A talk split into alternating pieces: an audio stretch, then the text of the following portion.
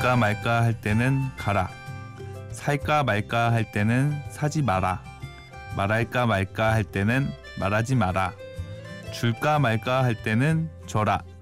먹을까 말까 할 때는 먹지 마라. 어디선가 한 번쯤 들어봤을 만한 이 글귀는 몇 년 전 인터넷을 뜨겁게 달군 전 서울대학교 최종원 교수의 인생 교훈인데요. 인생은 끊임없는 선택의 연속이라고 하잖아요. 여러분은 오늘 어떤 선택을 하셨나요? 확실한 건 우리가 새벽 3시 서로가 만날 수 있는 선택을 했다는 겁니다.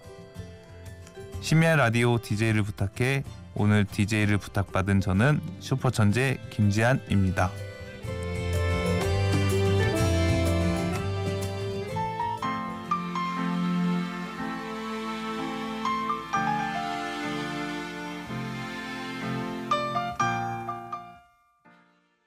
첫 곡으로 인천에서 김남수 씨가 신청해준 이문세의 소녀 들으셨습니다. 안녕하세요. 저는 저 멀리 거제도에서 올라온 슈퍼천재 김지한이라고 합니다. 이름 한번 얘기하는데 수식어가 참 많이 붙죠? 거제도와 슈퍼천재. 짧지만 지금까지 인생을 어떻게 살았는지를 물어본다면 이 두 단어로 정리할 수 있어서 어딜 가나 항상 이렇게 소개합니다. 거제도에 사는 슈퍼천재 김지한입니다. 오프닝에서 선택에 대해 말씀드렸는데요. 우리는 아침에 눈을 떠서 밤에 잘 때까지 항상 선택의 기로에 서게 됩니다. 아침에 몇 시에 일어날까? 아침밥은 뭘 먹을까? 오늘은 무슨 일을 할까? 누구를 만날까? 등등 말이죠. 그런데 어떤 선택을 하느냐에 따라서 작게는 에피소드가 생길 수도 있고 크게는 인생이 바뀔 수 있다는 것을 우리는 알기 때문에 선택의 순간 고민과 걱정을 하게 되는 것 같습니다. 여러분은 이렇게 고민과 걱정을 해서 선택한 일에 대해 후회를 해보신 적이 없으신가요? 사실 저는 후회해 본 적이 엄청 많거든요. 그 후회 덕분에 지금 제 이름 앞 수식어인 거제도와 슈퍼천재가 탄생하게 됐는데요. 오늘은 여러분께 지금까지 제가 살면서 결정한 선택으로 인생이 바뀐 이야기와 그로 인해서 느낀 점, 그리고 뼛속까지 차가운 도시 남자인 제가 거제도에 적응하는 삶을 이야기해보고자 합니다. 노래 듣고 이야기 시작하겠습니다. 천안에 사는 고경민 씨의 신청곡 어반자카파의 널 사랑하지 않아.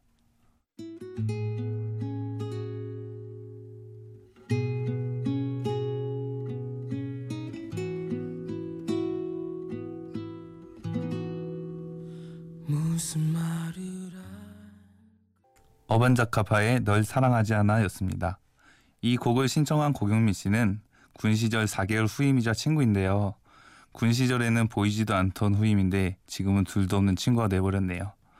군대 전역한 지 10년이 훌쩍 지났는데 지금도 경민이를 포함한 친구 4명은 전국에 뿔뿔이 흩어져 살고 있지만 가족들과 함께 모임을 지속하고 있습니다. 보통 군 시절을 같이 보낸 사람들은 사회에서는 잘 만나지 않는다고 하더라고요. 근데 저는 군 시절이 인생의 터닝 포인트가 되어 그때 그 시절의 그 사람들을 보면 초심으로 돌아가는 기분이 들곤 합니다. 자, 그럼 저희 얘기 시작해 볼까요? 고등학교 3학년 때인 2001년 수능을 세 달 앞두고 저는 인생의 큰 결정을 하게 됩니다. 지금은 돌아가셨지만 그 당시 저 멀리 캐나다에는 고모 할머니가 살고 계셨거든요. 고모 할머니께서 저에게 캐나다 유학을 권유하셨고 고민 끝에 수능을 포기하고 유학을 가기로 한 거죠. 그리고 친구들이 대학을 입학할 즈음 저는 거의 모든 준비를 마치고 마지막 단계인 비자 신청을 위해 캐나다 대사관으로 갔습니다. 캐나다 대사관 측에서는 이렇게 말합니다. 김지한 씨는 유학 비자를 신청할 조건이 되지 않습니다. 알고 보니 유학 비자를 취득하기 위해서는 어느 정도의 재정적인 조건이 필요한데 저는 그러지 못했거든요. 결국 유학도 못 가고 대학도 못 가는 어처구니 없는 상황이 돼버린 거죠. 인생의 패배자가 된 듯한 기분에 화병도 나고 정신적으로 매우 큰 충격이어서 이후 재수를 했지만 역시 잘 되진 못했어요. 그래서 도피식으로 군대에 가게 됐는데 부모님이 전역하고 나면 다시 유학을 보내주게노라 약속을 하셔서 또다시 큰 숙제를 가지고 군입대를 하게 됐습니다. 이 상황이 복잡했던 저는 군대에서 만난 거의 모든 사람에게 저의 숙제를 토로했고 조언을 들었는데요. 그 중에 까마득한 후임인 경민이는 이렇게 얘기했습니다. 저라면 스스로 할 수 있는 일을 할 것이고 나중에 후회하지 않은 일을 하겠습니다. 생각해보면 유학이 좌절된 후에 정신적으로 큰 충격을 받았던 이유는 결국 고3 때 유학의 길을 선택한 저에 대한 후회일지도 모른다는 생각을 하게 됐습니다. 그래서 다시는 내가 스스로 할 수 없는 일을 선택하지 말자 라는 생각을 하니 자연스럽게 앞으로 어떻게 살아야 되겠다는 인생 플랜이 세워지더라고요. 그래서 다시 수학의 정석을 잡고 대학 입학 준비를 군대에서부터 시작하게 됐습니다. 그리고 스스로 아, 역시 난 천재인가 보다 라는 생각을 일부러 하게 됐는데요. 내 자신을 소중하게 생각하고 잘난 게 없는 나를 잘났다고 생각해야 자신감을 얻게 될 것 같아서 그때부터 제 이름 앞에 슈퍼천재라는 수식어를 붙이게 됐습니다. 이거 나름 효과 있는데요. 여러분도 이름 앞에 자신의 좌우명을 대변할 수 있는 수식어를 한번 붙여보세요. 그러면 마치 진짜 그런 사람처럼 생각이 될 때가 있어요. 제가 제 자신을 진짜 슈퍼천재라고 생각하는 것처럼요. 그럼 노래 듣고 제 인생의 두 번째 이야기 하겠습니다. 전라도 광주에 사는 김종석 씨 신청곡 어쿠스틱 콜라보의 그대와 나 설레임 그리고 천안에 사는 유재미 씨 신청곡 백예린의 Bye bye my blue 듣겠습니다.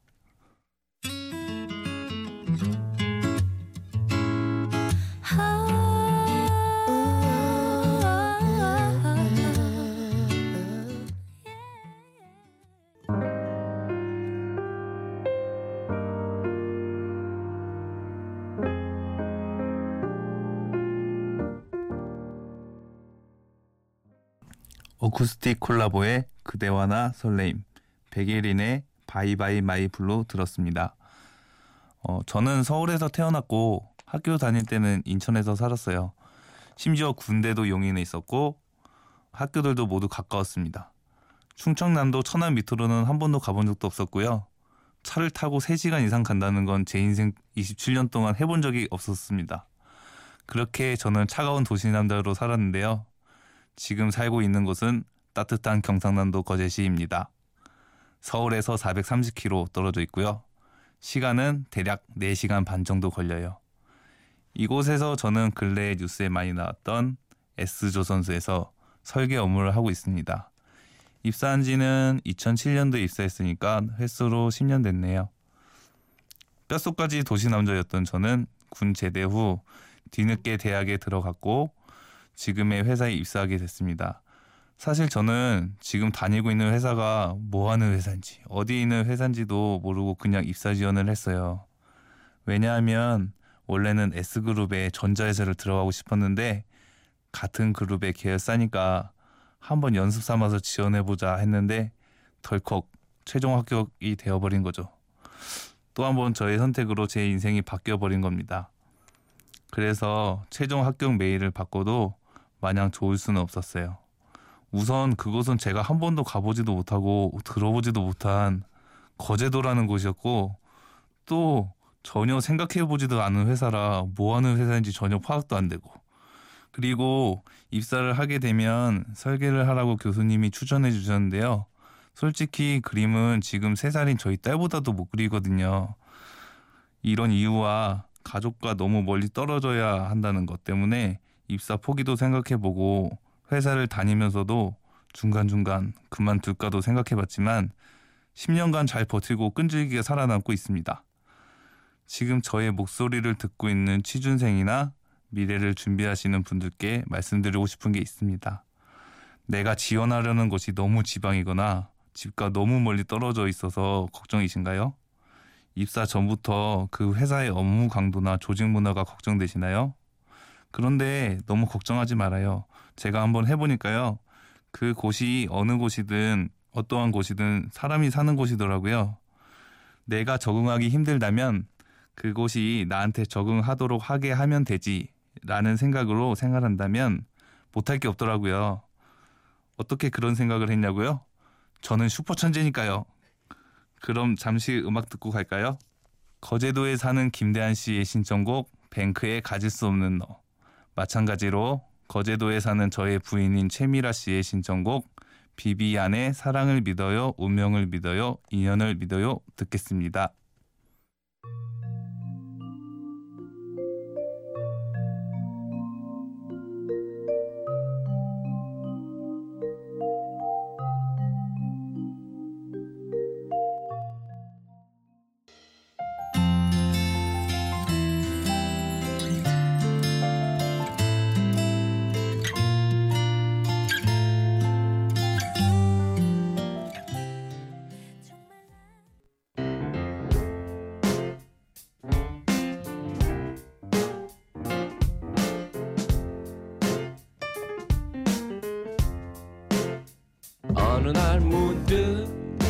따뜻한 바람이 네가 보낸 걸까? 네 냄새가 나 참 향기롭다. 참 오랜만이다. 보고 싶다. DJ를 부탁해. 심야 라디오 DJ를 부탁해. 저는 오늘의 DJ 슈퍼천재 김지한입니다. 다들 이런 경험 있으시죠? 영어 공부를 할 때 TV나 영화 또는 책으로는 이해도 잘 되고 말도 잘 나오는데 막상 실생활에서 하려면 귀머거리, 말벙어리 되는 순간이 있으시지 않으신가요? 입사 후 저에게 영어보다 시급한 문제는 사투리 리스닝이었습니다. 특히 이런 말 있잖아요. 가가 가가 대 죽겠다. 매 익혀주세요. 이런 말은 절대 못 알아듣겠더라고요.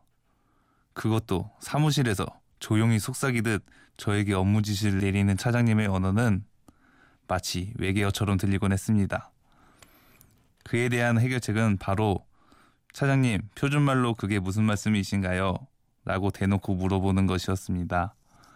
어떻게 보면 이제 막 입사한 신입사원이 할 수 있는 말은 아니지만 업무 지시를 잘 못 알아듣고 하는 것보다는 정확하게 내용 파악을 하는 게 더 중요하다고 생각했기 때문에 차장님 표준말로 말씀해 주세요 라고 말씀드리니 오히려 칭찬이 돌아오더라고요.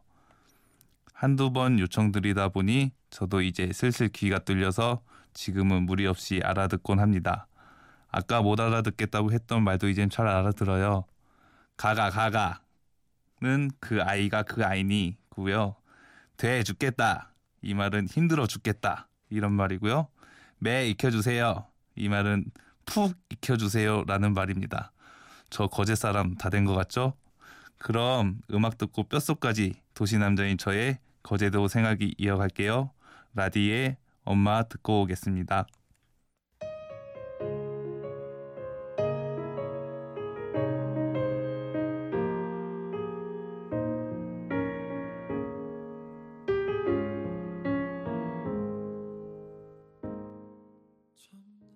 라디의 엄마는 서울에 사는 조단비 씨의 신청곡이었습니다. 광고 카피에 이런 문구가 있습니다. 아무것도 하지 않으면 아무 일도 일어나지 않는다. 저는 이 문구가 가슴에 많이 와 닿아서 깨톡 프로필로 적어 놓았는데요. 거제도에서 혼자 살다 보니 부모님도 보고 싶고 친구들도 보고 싶은데 거리가 너무 멀어서 주말에 집에 가면 밥 먹고 잠자고 바로 내려와도 일요일 밤이 돼버리는 현실이 너무 힘들더라고요.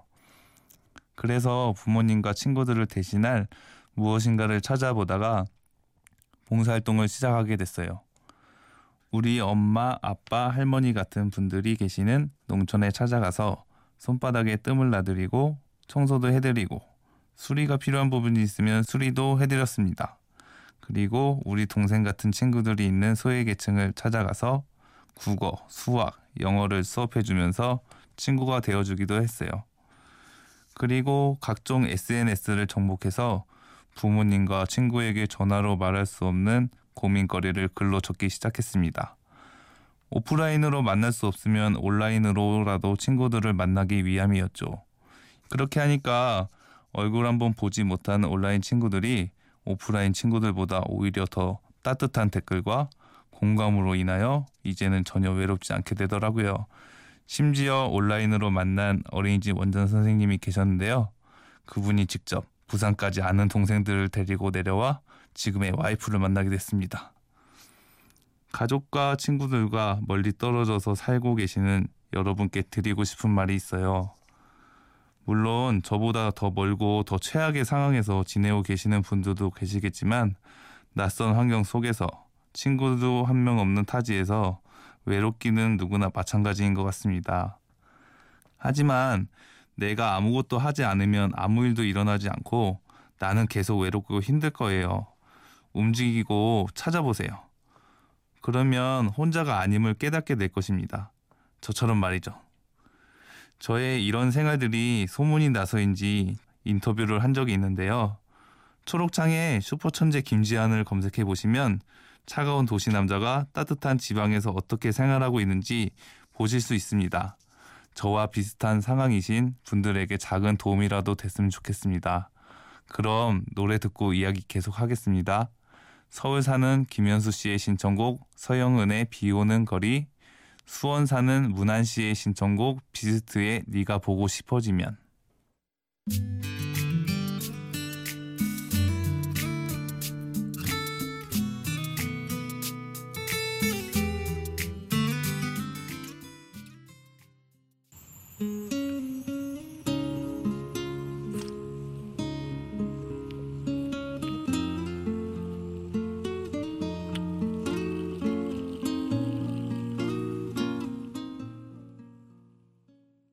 저는 지금 여름 휴가 중입니다.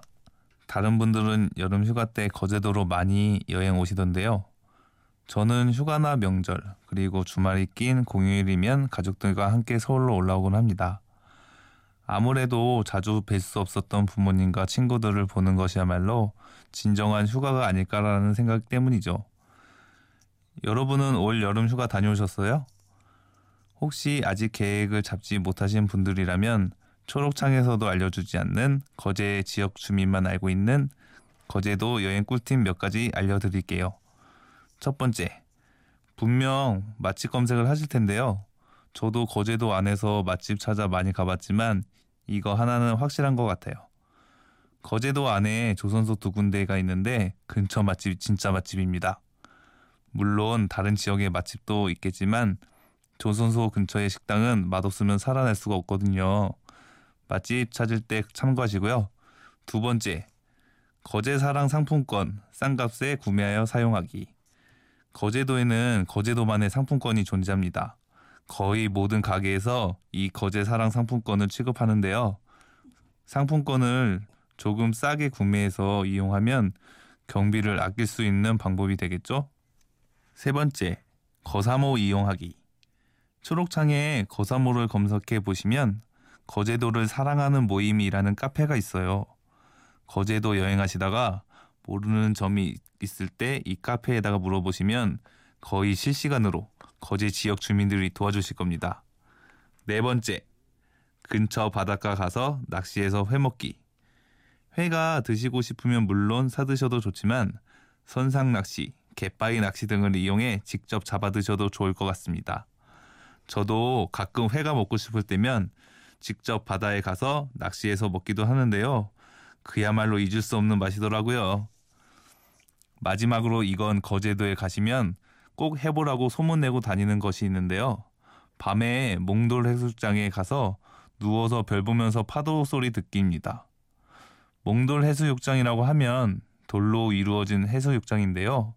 지금 같은 조용한 밤 또는 새벽에 가서 돌 위에 누우면 파도 소리가 아주 잘 들립니다. 그 파도 소리를 듣고 눈을 감거나 밤하늘의 별을 보고 있으면 신선 노름이 따로 없습니다. 거제도는 아직까지 밤에 별이 많이 보이거든요. 생각만 해도 힐링이 되는 것 같지 않습니까? 생각만 해도 힐링이 되는 지금 음악 한 곡 들을까요? 양정승의 밤하늘의 별.